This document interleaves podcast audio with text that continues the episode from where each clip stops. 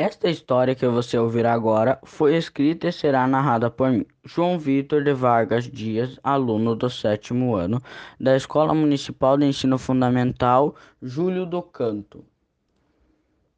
João e Maria, os sobreviventes.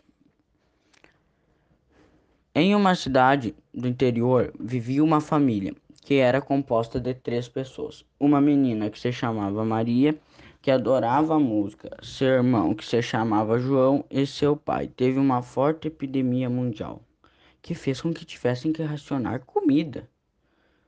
E por ser um vírus que já infectava a comida, e eles já tinham muito pouca, o pai deles os deixou num bosque muito bonito e florido. O bosque tinha árvores enormes, com copas bem verdinhas.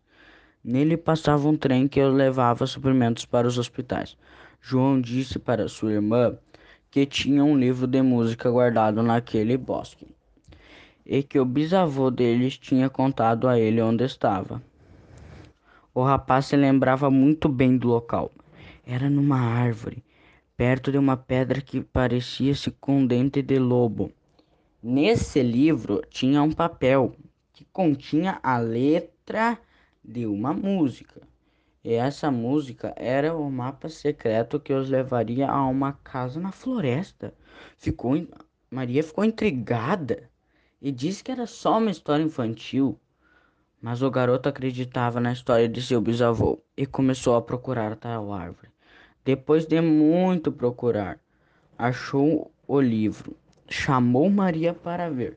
Quando abriu, deparou-se com a letra de uma música que ocupava as duas páginas do livro.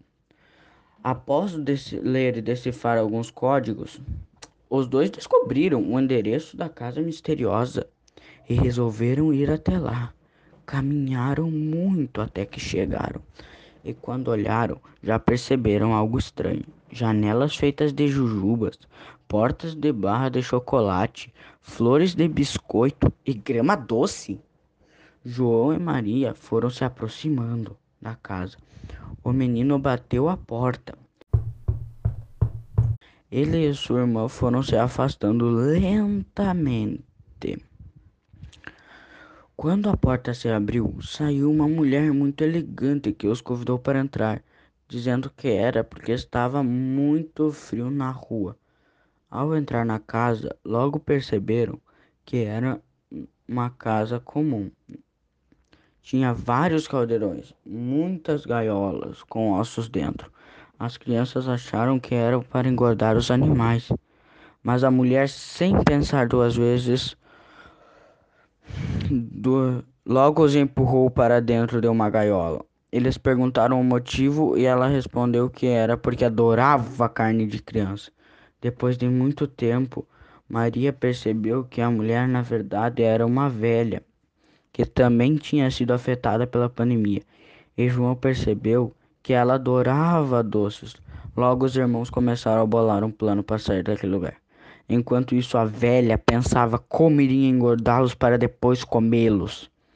Ela sem lembrou que tinha um estoque enorme de doces em seu porão e decidiu que iria engordar as crianças com doces. Enquanto ela descia ao porão, João e Maria aproveitaram o tempo para começar a bolar um plano de fuga. Analisaram bem o local e logo perceberam que tinha uma gaiola aberta que eles poderiam usar para tentar trancar a velha. Maria disse a João: João, tem um plano de fuga. Qual, Maria? Me conte.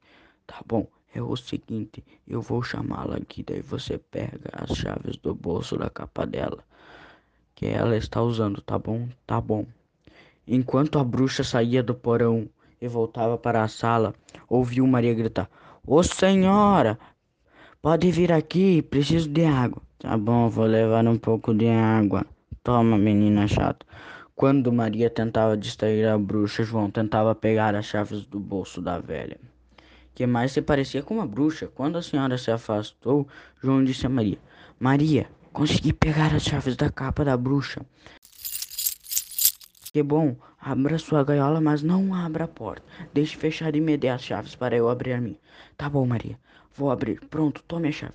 Quando João foi jogá-la para Maria, a chave escorregou da mão dele e quase caiu no chão. Mas devido à grande quantidade de ossos que estavam empilhados ali, a chave ficou alta o suficiente para Maria pegá-la. E ela conseguiu.